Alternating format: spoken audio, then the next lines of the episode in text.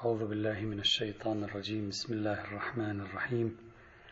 الحمد لله رب العالمين والصلاة والسلام على سيدنا ونبينا وحبيبنا محمد وعلى آله الطيبين الطاهرين.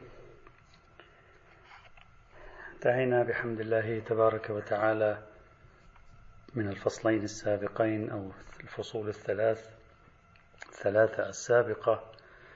الفصل الأول دراسة تحليلية تاريخية تأملية في تطور الاجتهاد المقاصدي والاجتهاد المناطي والعللي عند الشيعة والسنة. والفصل الثاني كان في أركان وقواعد ومداخل ومبررات التي تكون الاجتهاد المقاصدي والاجتهاد المناطي كالمنهج الاستقرائي والمنهج التعليلي ومناهج التوسع في النصوص. والفصل الثالث إذا أردنا نجعله فصلا في عوائق الأركان وعوائق المبررات التي تعطي هذه الاجتهادات حجيتها. قد ذكرنا عائقين أساسيين عائق الرأي والقياس وعائق العلمنة وتفريق الشريعة. بعد أن فرغنا مما توصلنا إليه ننتقل إلى الفصل الأخير من فصول هذه الدراسة المتواضعة وسأجعله تحت عنوان الاجتهاد المقاصدي والاجتهاد المناطي بعض من الأدوار والتأثيرات.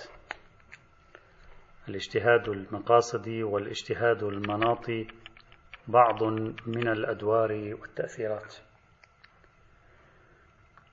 بعد أن فرغنا من دراسة الأركان نهدف اليوم إلى الخوض ليس في تطبيقات عملية ولا في بحوث فقهية تطبيقية للاجتهاد المقاصدي أو الاجتهاد العللي والمناطي اجتهاد المقاصد والغايات أو اجتهاد المناط والعلة. إذا المقام ليس مقام ممارسات فقهية تطبيقية إنما غرضي من هذا الفصل المختصر الأخير هو رصد بعض الأدوار الأساسية لهذا النمط الاجتهادي في بعض زوايا قواعد الاجتهاد نفسها. يعني تأثير هذا الذي توصلنا إليه في بعض قواعد الاجتهاد نفسها. لا في مسألة فقهية هنا مثلا أو مسألة فقهية هناك. سأحاول اختيار بعض العينات الأساسية بنظري سأكتفي بها وسأسلط الضوء عليها. وأهدف من ذلك الإشارة ولا أهدف من ذلك التوسع والإطناب. المحور الأول من محاور هذا الفصل الأخير سأجعله تحت عنوان المقاصد والعلل ودورهما في تقويم الأدلة الجزئية والترجيح بينها. بداية كتمهيد لتوضيح المحور الأول من محاور البحث في تأثيرات نظرية المقاصد والمناط.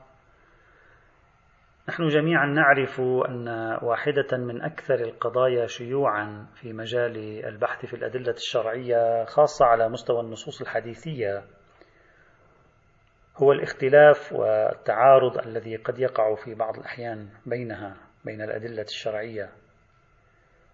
ونعرف جميعا أن بحث قواعد التعامل مع هذه الظواهر التعارضية مع ظواهر الاختلاف بين النصوص أو بين الأدلة عموما نعرف أن هذه القواعد حظيت بالكثير من اهتمام علماء أصول الفقه الإسلامي منذ قديم الأيام على اختلاف مذاهبهم وعقائدهم ومللهم وأن ما يتعلق بمباحث التعارض والاختلاف بين الأدلة شهد تطورات كبيرة جدا وضعت لها قواعد موسعة. وفي بعض الأحيان آه، اسمحوا لي أن أقول قواعد شائكة جدا وهي معروفة خاصة على مستوى تطورات الدرس الأصول الإمامي خلال القرنين الأخيرين. أصول الفقه الإسلامي يتعامل مع قضية التعارض والاختلاف عبر مداخل لديه مداخل متعددة يدخل إليها أو يدخل من خلالها إلى هذا الموضوع. سأختار منها هنا لتوضيح الفكرة تمهيدا سأختار مدخلين. المدخل الأول الذي يدخله علم أصول الفقه الإسلامي لدراسة ظواهر التعارض هو المدخل التوفيقي. ونعني به المحاولات التوفيقية أو محاولات المصالحة بين الأدلة التي تزيل شبح التعارض بينها. وبالتالي هي تقدم تفسيرا معقولا للنصوص يبدد فرضية التعارض وفق طرائق عرفية ولغوية ومنطقية. وهذا المدخل الذي أسميه المدخل التوفيقي هو الذي عرف في أدبيات أصول الفقه الإمامي المتأخرة باسم قواعد الجمع العرفي ودرسناها جميعا في أصول الفقه. المدخل الثاني وسأسميه المدخل الترجيحي. وهو يعالج حالات في الحقيقة العجز عن القيام بتوفيق بين المعطيات التاريخية. يعني هو يبدأ عندما نعجز عن مرحلة المدخل التوفيقي بحيث هذا المدخل الترجيحي يلزمنا بتقديم دليل على دليل أو نص على نص حيث يمكن طبعا في بعض الأحيان حتى هذا لا يمكن. وبالتالي فيتجه أصول الفقه الإسلامي لدراسة المعايير التي على أساسها نرجح هذا الدليل على ذاك أو هذا النص على ذاك أو بالعكس بعد الفراغ عن أنه لا يمكننا التوفيق بينهما بحيث نحافظ على الدليلين معا ونرفع بينهما التنافي إذا عندنا مدخل توفيقي وعندنا مدخل ترجيحي. الفكرة المدعاة هنا في محل بحثنا الآن تكمن في أن الكليات المقاصدية أو المبادئ التشريعية أو العلل التي تقف خلف التشريعات ثبوتا أو إثباتا.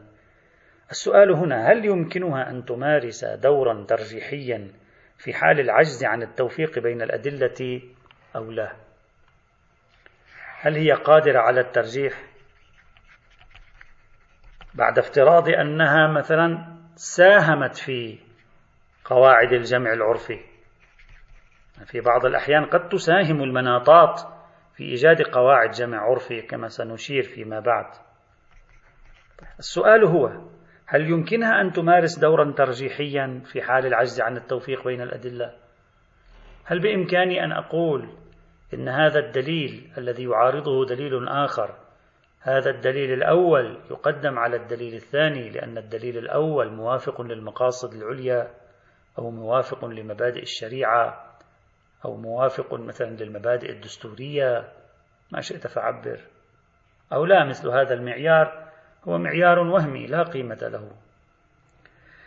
هذه الفكرة أي استخدام المقاصد والعلل في الترجيحات في الحقيقة هي فكرة تسبقها فكرة أخرى متقدمة عليها رتبة أيضا وهي هل النص أو الدليل المعارض للمقاصد العامة والكليات أصلا هو من الأول يحظى بحجية أو لا؟ إذا عندي نص إذا عندي رواية إذا عندي عموم إذا عندي إطلاق في آية في رواية عندي إجماع عندي كذا. إذا كان يعارض مقصدا من مقاصد الشريعة العليا الثابتة بأدلتها مثلا بمنهج الاستقراء هل أصلا هذا المعارض عندما يعارض تلك المقاصد العليا أو المبادئ الدستورية هل له حجية أصلا في حد نفسه أو لا؟ هذه مرحلة أسبق. إذا قلنا أصلا هو في حد نفسه لا حجية له. أصلا لا تصل النوبة إلى تعارضه مع غيره حتى نرجح غيره عليه. أما إذا قلنا بأنه يمكن أن يحظى بحجية رغم معارضته للمقاصد العليا والمبادئ الدستورية الثابتة ولكن إذا عارضه دليل آخر فإن المبادئ الدستورية تستطيع ترجيحه على غيره. هذا معنى أننا انتقلنا إلى المرحلة الثانية معنى ذلك أننا لو قمنا بعملية استقرائية واسعة مثلا رأينا أن الشريعة في جميع الموارد تهتم لحفظ عرض المؤمن وأنها مثلا اهتمت بحفظ عرض الزناة من المؤمنين مثلا والمسلمين. فيتشكل لدينا نحن طبعا نعطي الآن فرضية يتشكل لدينا مقصد عام وهو حفظ أعراض المؤمنين وسمعتهم وسمعتهم. ونعتبر أن حفظ أعراض المؤمنين وسمعة المؤمنين العرضية هي غاية عليا تهدفها الشريعة حتى لو كانوا عصاة.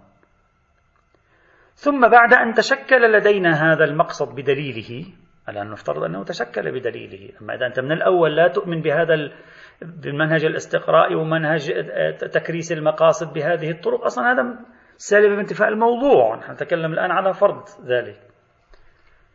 ثبت لدينا مبدأ حفظ أعراض المؤمنين أو مقصد حفظ أعراض المؤمنين كمقصد شرعي أساس في الإسلام.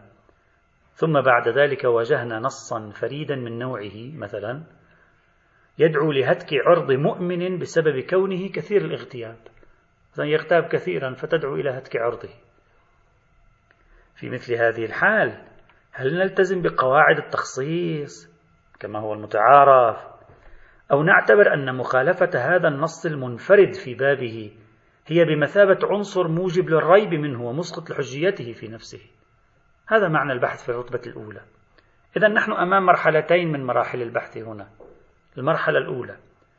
في أصل بقاء حجية دليل خالف في مضمونه مقصدا عاما قويا للشريعة وهذا ما سأسميه إذا أردنا أن نضعه بين قوسين قاعدة طرح ما خالف المقاصد العامة. والمرحلة الثانية على تقدير حجيته في نفسه. وبصرف النظر عن هذه المسألة هل من موجبات ترجيح غيره عليه أنه أبعد عن مقاصد الشرع العليا أو لا؟ وهذه نسميها قاعدة ترجيح الموافق للمقاصد العامة. إذا نحن أمام قاعدتين. قاعدة طرح مخالف المقاصد العامة والمبادئ الدستورية وقاعدة ترجيح الموافق للمقاصد العامة والمبادئ الدستورية. قاعدة الطرح علاقتها هي مع المخالف حتى لو لم يكن هناك تعارض بين دليلين. قاعدة الترجيح تفترض تعارض بين دليلين ونريد ترجيح أحدهما لموافقته للمقاصد العليا والثاني نتركه لأنه يكون أبعد عن المقاصد العليا مثلا. هذا هو الذي نريد أن نبحثه في هذا المحور الأول. على مرحلتين كل مرحلة تشكل قاعدة نسمي الأولى قاعدة طرح مخالف المقاصد العامة ونسمي الثانية قاعدة ترجيح الموافق للمقاصد العامة. لا نعرف يعني أنا شخصيا لا أعرف أمرا من هذا النوع يعني قواعد الطرح أو قواعد الترجيح من هذا النوع في أصول الفقه الإمامي.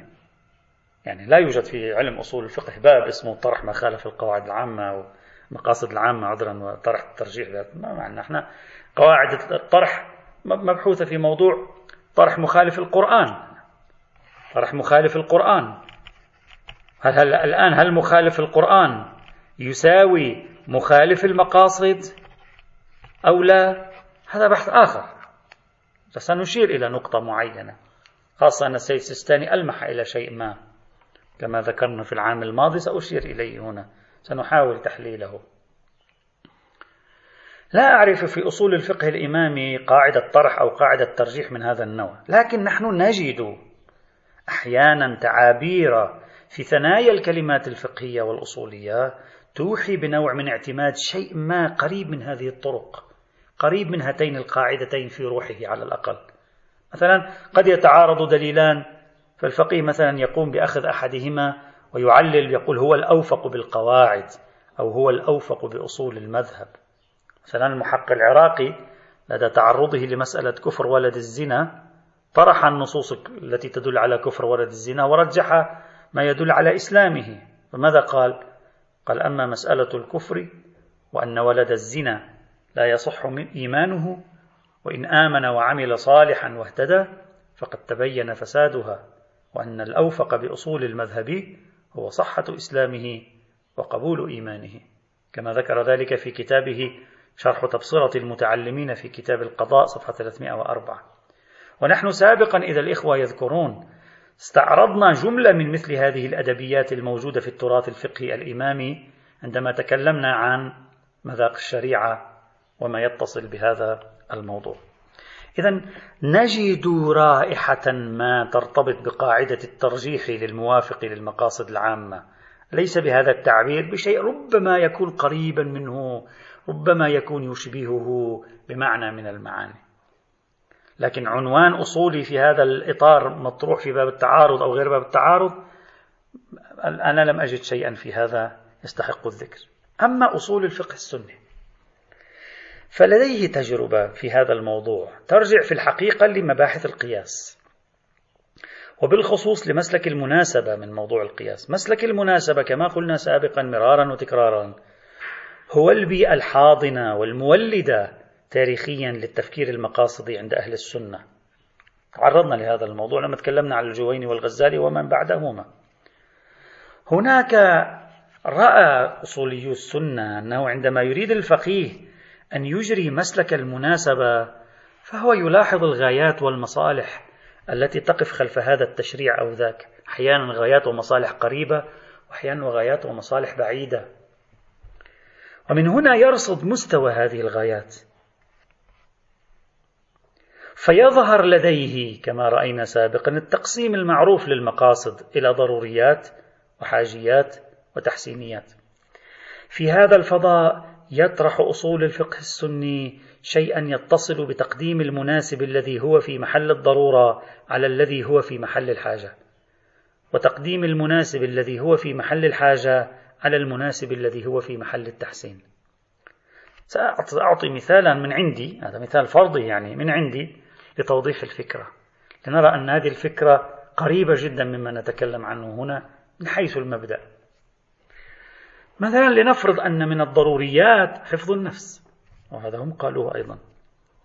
ومن الحاجيات التجارة هذا أيضا هم قالوه. ومن الحاجيات التجارة التجارة من الحاجيات. ومن التحسينيات النظافة.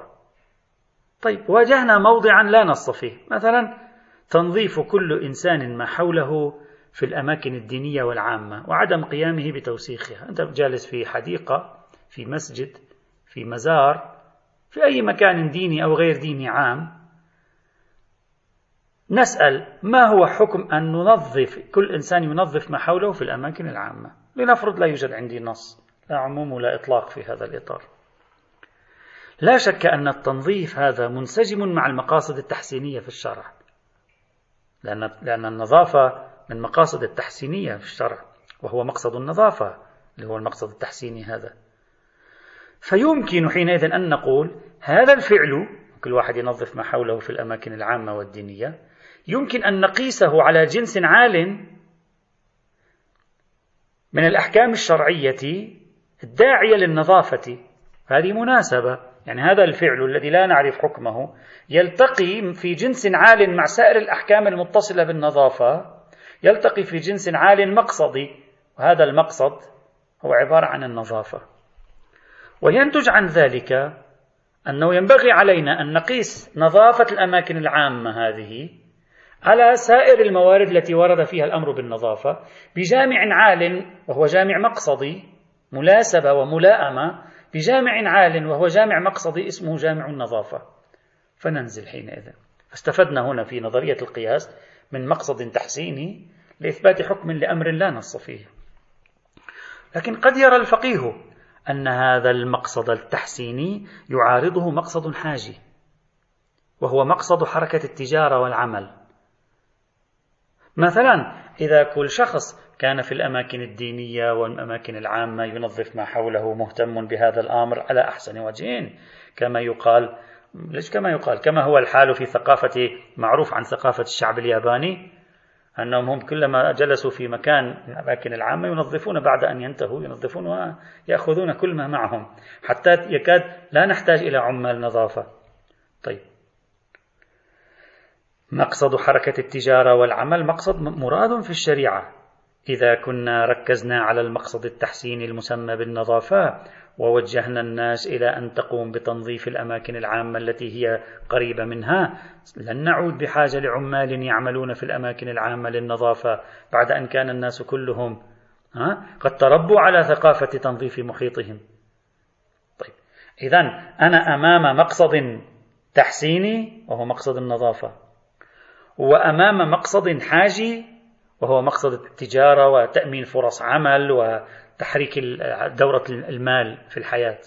فأقول إذا نظرت إلى هذا المورد بجامع النظافة أخاطب الناس حينئذ. إذا نظرت إلى هذا المورد آخذ بعين الاعتبار جامعا آخر مصلحة أخرى مقصدا آخر وهو مقصد حاجي سأقول لا. لا نريد أن نربي الناس على هذه الثقافة وإنما الأفضل أن نعتمد نحن فرص عمل لأن هذه تكرس حركة التجارة والعمل وتؤمن فرص عمل. فنوقع موازنة هنا يأتي فقه الموازنات. فنوقع موازنة ما بين المقصدين وحيث إن المقصد الحاجي مقدم عند المقاصديين على المقصد التحسيني قد يتوصل الفقيه إلى أنه في لحظة ما الحكم ليس توجيه الدعوة للناس إلى أن ينظفوا الأماكن العامة المحيطة بهم حيث يذهبون إليها. وإنما هذا يترك ويوجه الدعوة إلى تأسيس لجان ومؤسسات مجتمع مدني وأجهزة تابعة للبلديات لكي تقوم بالعمل فهذا يحقق مقصدا أهم من ذلك المقصد. يحقق مقصدا أهم من ذلك المقصد وفي الوقت عينه مآله إلى تحقيق ذلك المقصد مثلا.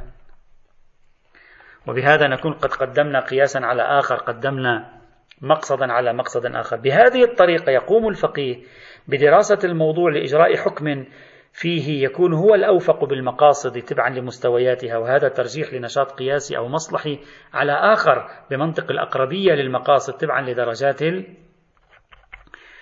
المقاصد نفسها. البحث في الترجيحات عند التعارض كان من أهم من توسع فيه. يعني الترجيحات عند تعارض المقاصد كان من أهم من توسع فيه كما رأينا في العام الماضي إذا تذكرون المحقق الآمدي. وهو الذي دفع لتقديم الرتبة الأعلى على الأدنى من رتب المقاصد. وكان هو الذي قام من أوائل الذين قاموا بترتيب حتى الضروريات الخمس بحسب الأهمية. وانتهى إلى القول الدين النفس. النسب العقل المال. هذا هو الترتيب. الدين أولا النفس ثانيا النسب ثالثا العقل رابعا والمال خامسا.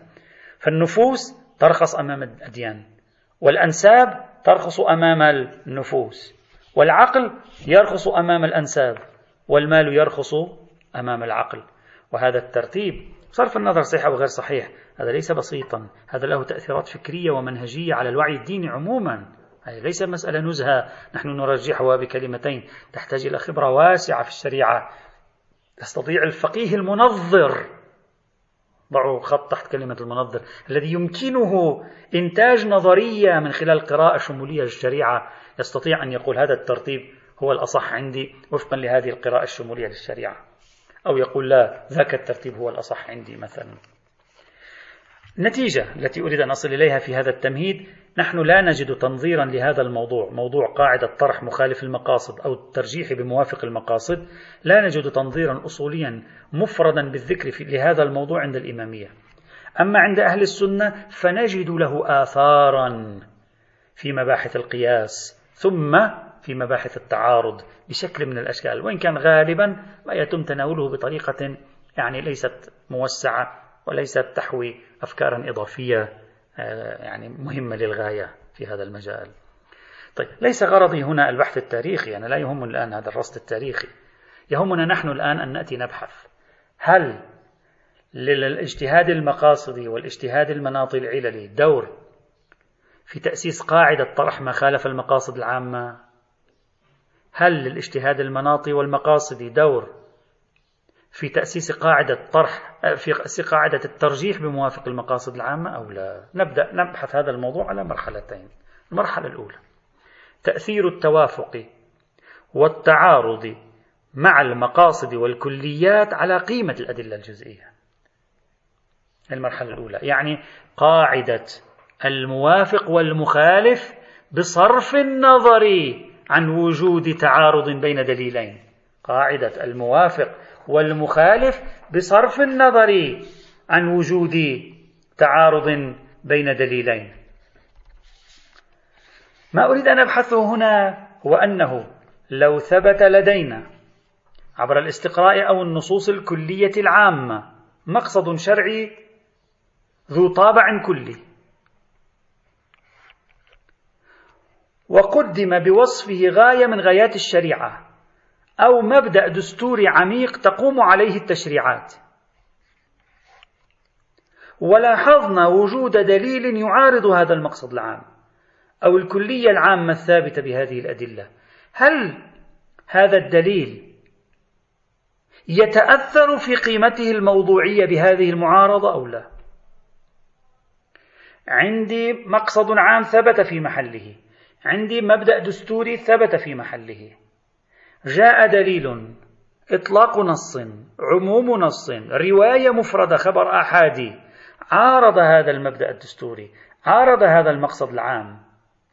هل معارضته لهذا المقصد العام تترك أثرا على قيمته الموضوعية ينهار أو لا؟ في المقابل لو لاحظنا وجود دليل على حكم في مورد ما وكان هذا الدليل على هذا الحكم متوافقا في مضمونه مع المقاصد العامة والكليات الثابتة بالأدلة خاصة الاستقرائية. فهل توافق دليل مع المقاصد العامة والمبادئ الدستورية يساعد في تقويته؟ يعني يؤثر ايجابا على قيمته الموضوعية أو لا؟ اذا نحن أمام حالتين متعاكستين. الحالة الأولى دليل مفرد جزئي يعارض الكليات المقاصدية والدستورية.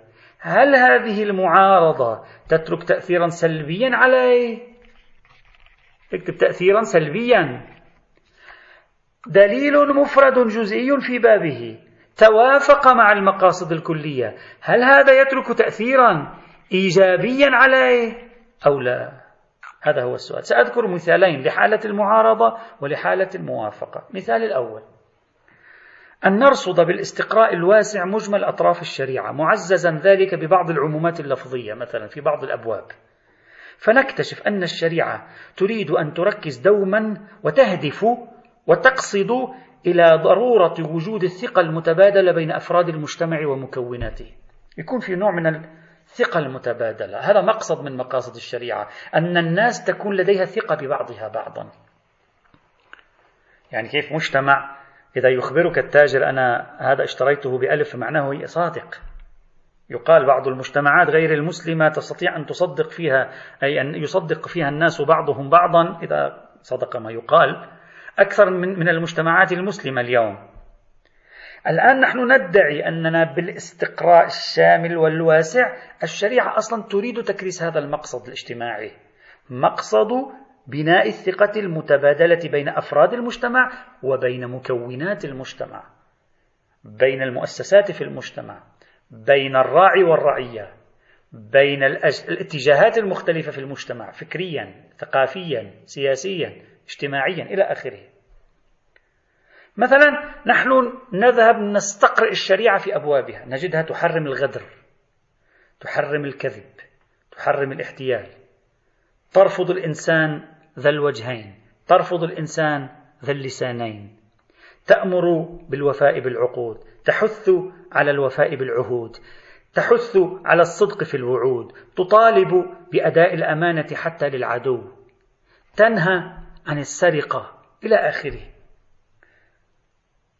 هذا كله بتحليل عقلاني يتوصل الفقيه المقاصدي. الآن بصرف النظر أنت توافق على هذا التوصل ما توافق بحث آخر لكن نحن نفرضه مثال الآن.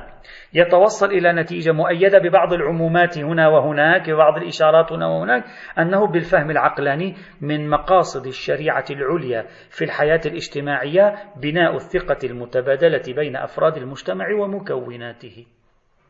طيب بعد التوصل لهذه النتيجة البالغة عنده درجة الوثوق بكونها غاية ومقصدا وأساسا في بناء العلاقات بين الناس نأتي الآن مثلا نواجه رواية مفردة في بابها تدعو لعدم الصدق مع الجار. مع الجار. نسأل هل هذه الرواية يفترض أن نتعامل معها بمنطق التخصيص والتقييد. نقول هناك حكم عام دعوة عامة لمختلف أشكال الصدق المؤدي إلى بناء الثقة بين الناس. مطلقا خرج منه الجار. انتهينا. وين؟ مشكلة ما في مشكلة. تخصيص تقييد.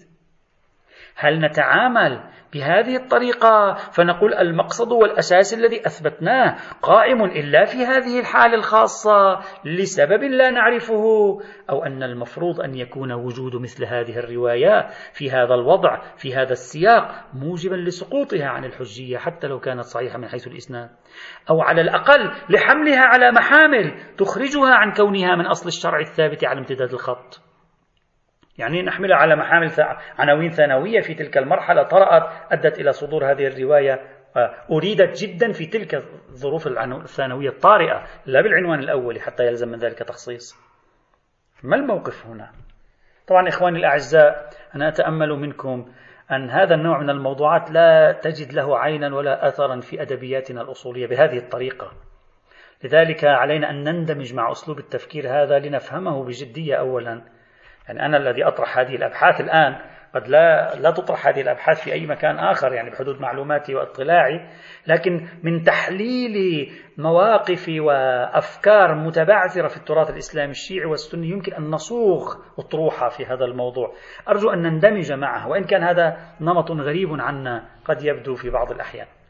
اذا في المثال الأول مثال المعارضة. ثبت مقصد شرعي جاء نص منفرد يدعو لعكس هذا المقصد الشرعي في دائرة معينة. طبعا إذا يدعو لعكس هذا المقصد الشرعي كليا وهذا واضح يعارضه معارضة تامة. يعني يعارض جميع الأدلة التي دلت على المقصد. أما نتكلم عن المعارضة الجزئية المعارضة الكلية التامة هذه لها إشارة أخرى سنشير إليها لاحقا. إذا نحن هنا أمام آليتين من التعامل. الآلية الأولى سأسميها آلية التقويم الموضوعي للنص الجزئي.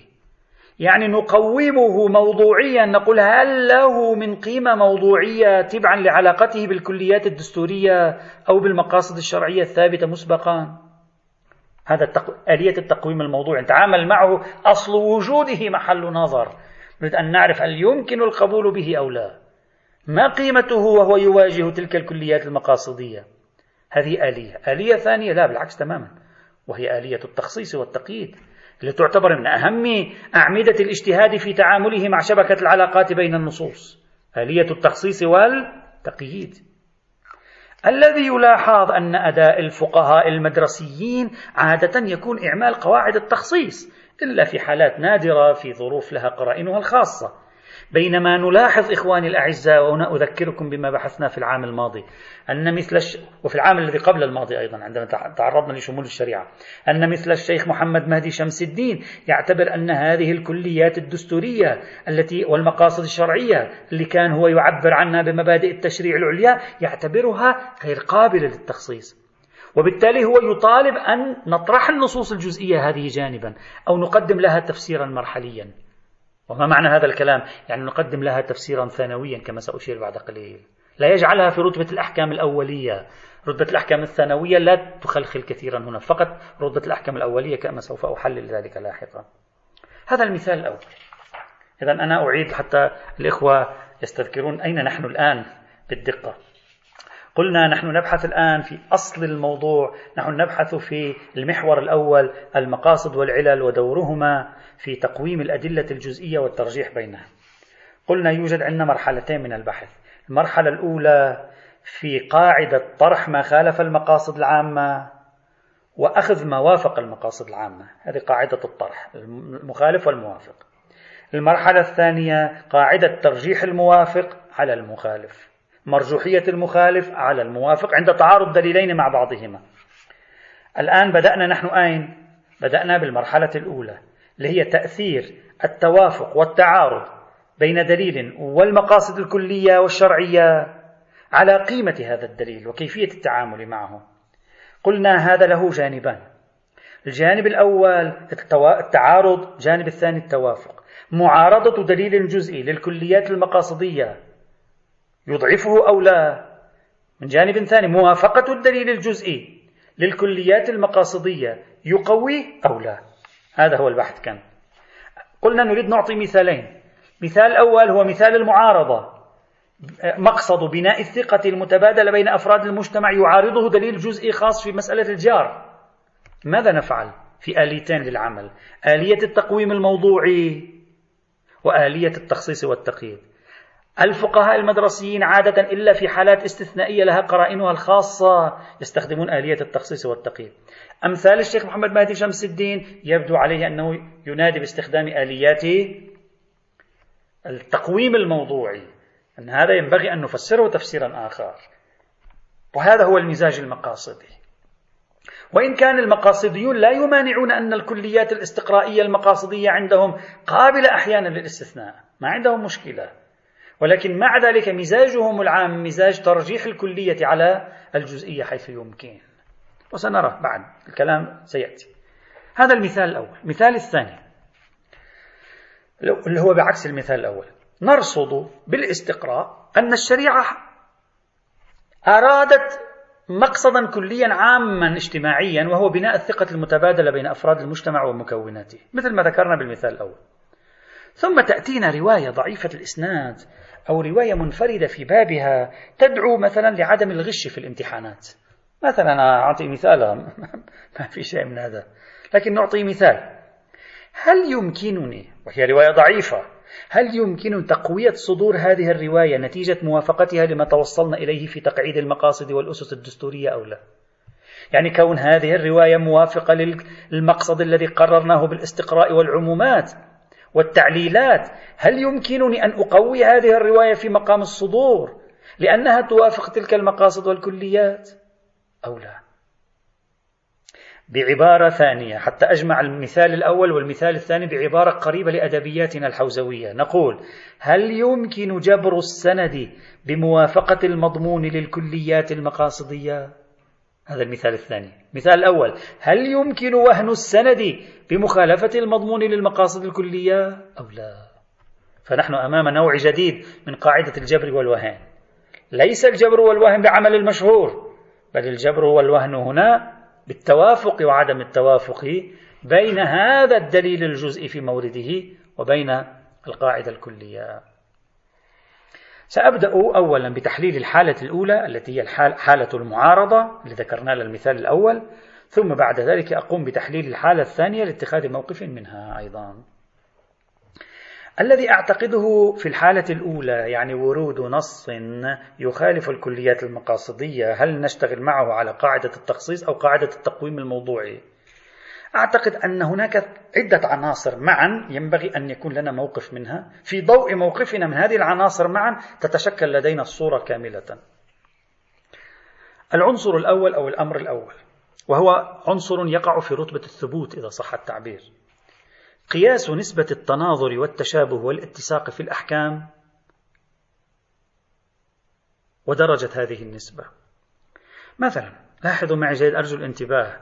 أن طبيعة هذه الموضوعات ليست مألوفة فأرجو الانتباه للمقصود إذا كنا نعتقد بأن الشريعة قائمة على مبدأ تأليف المفترقات وتفريق المؤتلفات وأنه هو المبدأ الحاكم يعني هو مثلا نسبة 60 70% فهذا معناه أن الخبر المخالف للقواعد الدستورية أو القواعد المقاصدية الثابتة بالاستقراء ونحوه هذا الخبر لا يمكن أن يكون موهونا بمجرد مخالفته. أبدا.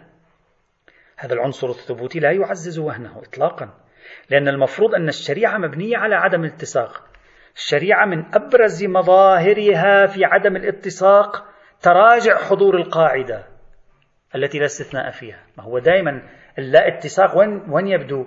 لما تكون القواعد متشظية برغم تشابه المواقع. تراجع حضور القاعدة التي لا استثناء فيها لصالح تشظي القواعد. وين؟ في رتبة العنوان الأولي. وعلى مستوى العنوان الأولي بعيدا عن عنوان الطارئة السؤال هنا إذا كيف نطرح خبرا؟ أو دليلا معارضا للكليات الاستقرائية المقاصدية؟ أو للكليات المبادئية الدستورية لمجرد المعارضة؟ والمفروض أن بنية الشريعة قائمة على هذا النوع من التشظيات والتمزقات في الكليات. بعبارة أخرى الشريعة قائمة على هذا النوع من عدم بقاء الأحكام متسقة ضمن مسير واحد. بل يكثر فيها التغاير يكثر فيها التشظي يكثر فيها الاستثناءات القائمة على اللا تشابهات. إذا كنا نبني ثبوتا في رؤيتنا لبنية الشريعة على أنها مبنية على غلبة اللا اتساق إذا عادي هذا الدليل الجزئي الذي يخالف القاعدة الدستورية أو المقاصدية ليس شيئا غريبا بل بالعكس. هو مقتضى الحالة الغالبة في الشريعة. هي هكذا بنيتها.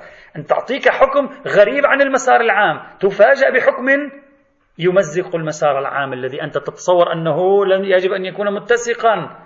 إذا هذه الصورة التي نملكها عن الشريعة كرؤية فلسفية ثبوتية تترك أثرا هنا. أما لو كنا نقول بأن الشريعة ليست قائمة على مبدأ عدم التناظر بل الغالب فيها هو التناظر والتشابه والاتساق. وحالات قليلة هي لا تشابه ولا تناظر ولا اتساق خاصة إذا قلنا إن أغلب هذه الحالات القليلة فقط في أبواب محدودة كالعباديات مثلا. إذا كان الأمر كذلك فإن هذا يرفع احتمال الاتساق في الكلية المقاصدية والدستورية. وهذا يجعل احتمال صدق الخبر أو احتمال الإرادة الجدية بالعنوان الأولي من الخبر ضعيفة. هذا الاحتمال يصبح ضعيفا. فإذا ضعف فبلغ حد فقدان الظن بصدوره سقط عن الحجية. أو إذا ضعف وبلغ حد فقدان الاطمئنان بصدوره بناء على مسلك الوثوق الاطمئناني سقط عن الحجية. وإلا فلا. أنا أتكلم الآن في الصورة الكلية نظريا كل كلامنا نظري تشقيقي للصور والخارطة والنتائج المبنية على هذه الخارطة. إذا هذا كله إخوان الأعزاء الحاكم فيه كل هذه الصورة صورة التشابه ولا تشابه غلبة التشابه وغلبة عدم التشابه. الحاكم فيه من؟ استقراء هو نفسه يحكم. الاستقراء هو الذي سيخبرني بدرجة الاتساق في التشريعات وعدمها. يعني خبرة الفقيه على امتداد سنوات في عشرات الأبواب الفقهية. هي التي سوف تولد له بشكل تدريجي بحسب فهمه وقواعد فهمه ستولد له أن الشريعة نسبة لا اتساق فيها كم هو؟ يمكن يطلع معاه نسبة لا اتساق واحد في المئة. وبالتالي الخبر الذي يأتي هكذا صادما للقاعدة الكلية المقصدية العامة يمكن أن يفقد الوثوق بصدوره. يمكن تكون نسبة لا اتساق عنده 45% الخبر الذي يأتي كذلك لا يبدو عليه أنه غريب. وبالتالي لا موجب لإسقاطه عن الحجية في مثل هذه الحال. إذا أول أمر يشكل أساسا في موقفنا من هذا الخبر المخالف للكليات المقاصدية والمبادئ الدستورية أول أمر يجب علينا أن نحسم النزاع فيه نظرتنا الاستقرائية لشكل الشريعة من حيث طبيعة الاتساق والتناظر والتشابه فيها وطبيعة التشظي والاختلاف والتنافر فيها. وهذا يجب على الفقيه يكون هو حاسمها في مكان آخر. هذا أول. العنصر الثاني أو الأمر الثاني. وهذا الأمر الثاني تعبير آخر عن الأمر الأول ولكن له جنب أكثر إثباتية. وهو قياس أيضا هذا أمر استقرائي ناتج عن تجربة الفقيه الطويلة. قياس نسبة التخصيص في العمومات إلى غيرها ونسبة التقييد في المطلقات إلى غيرها. فكلما رأينا أن نصوص التخصيص للعمومات في رتبة الحكم الأول عالية أو معتد بها جدا حتى قيل بأنه ما من عام إلا وقد خص وما من مطلق إلا وقد قيد. إذا كان كذلك إذا هذا ما معنى؟ معنى دائرة الكليات الشرعية الدينية صارت ذات خاصرة رخوة. صار احتمال تخصيصها جدا معقول. ليس لديها تلك ال... ليس لديها ذلك الاستحكام الذي يمنع عن تخصيصها. وبالتالي لا يمكننا بمجرد معارضة نص هنا أو دليل هناك للكليات المقاصدية والدستورية أن نفقد الثقة به أو نطرحه أو نحمله على محامل تاريخية ولا نجعله جزءا من الدين. لا. وعلى العكس من ذلك تماما لو أن الفقيه كان بحكم تجربته الفقهية الطويلة يرى في المحصلة أن نسبة تخصيص العمومات والكليات الشرعية قليلة جدا. وأن الكثير جدا من هذه التخصيصات والتقييدات التي أنتم تسمونها تخصيصات وتقييدات أرجو الانتباه جيدا هي ليست تخصيصات وتقييدات بالعنوان الأولي بل هي تخصيصات وتقييدات بالعنوان الثاني صورة المسألة سوف تتغير في ذهنه. ستصبح التقييدات قليلة ظاهرة استثنائية عنده. وهذا سيعزز لديه وهن الدليل المقيد هذا الذي عارض وهنه في قوته الظنية الذي عارض المقصد الكلي أو المبدأ الدستوري. سأعطي مثال لتقريب فكرتي ونوضح الفكرة جيدا. على سبيل المثال إذا أخذنا قاعدة تساوي المسلمين في الحقوق ندعي أن شخص بالاستقراء بالدلالات التركيبية للنصوص كما بحثناها سابقا توصل إلى قاعدة تساوي المسلمين في الحقوق من حيث هم مسلمون. ما معنى يعني تساوي المسلم مش يعني الرجل والمرأة لا يعني تساوي المسلمين من حيث هو مسلم بلا فرق بين اتجاهاتهم الفكرية الثقافية العقائدية المذهبية. ما دام مسلم خلاص هذه ما في فرق. طيب مقتضى هذه القاعدة الدستورية أنهم يأخذون مثل بعضهم من الحقوق وعليهم مثل ما على بعضهم من الواجبات. بهذا المقدار. فهم من حيث اختلافهم الفكري متساوون. طيب إجا نص الآن وقال غير الإمام لا يعطى من الزكاة مثلا. الفقيه فسر هذه القضية كما مال إليه بعض المعاصرين ونحن سبق أن كتبنا بحث في هذا الموضوع وهذا المعاصر والسيد محمد رضا السيستاني ولعله يشير إلى أن والده أيضا يميل إلى ذلك. إذا الفقيه فسر قال هذه النصوص الخاصة التي تقول لا يعطى غير الإمام من الزكاة هي أصلا حكم ثانوي تاريخي مرحلي سببه عنوان طارئ. وهو أن الشيعة كانوا في تلك الفترة محرومون من محرومين من حقوقهم المالية من قبل السلطان وهذا فرض تشريعا استثنائيا لهم بالعنوان الثانوي أمرهم المولى بموجبه أن يحصلوا الزكوات فيما بينهم بعد أن نقصت الموارد المالية عندهم نتيجة منطق المحاصصة والمحسوبيات والاصطفافات في التوزيع المالي من قبل الدولة. هنا لا يفهم خذوا معي هذا المثال. أنا الآن أريد أن أعطيكم مثال على أنه في بعض الأحيان إخواني الأعزاء أنت تتصور القضية تخصيص هو ليس تخصيص هو عنوان ثانوي. هذه جدا مهمة هذه القضية. نحن لا نألفها في مقارباتنا الاجتهادية. هنا في مثل هذا المثال بناء على رأي أمثال محمد رضا السيستاني وبناء على أن هذا الرأي هو الرأي الذي رجحناه في دراسة نشرناها مفصلة في كتاب دراسات فقه الإسلام المعاصر. بناء على هذا الرأي. لا يفهم الفقيه هنا أن النصوص التي تحرم تح يعني تمنع تمنع غير الإمام من الزكاة. يقول هذه لا تخصص عمومات ولا تخصص كليات. بل يفهمها بوصفها عنوان ثانوي. والعناوين الثانوية الكلية محدودة منها قانون التزاحم.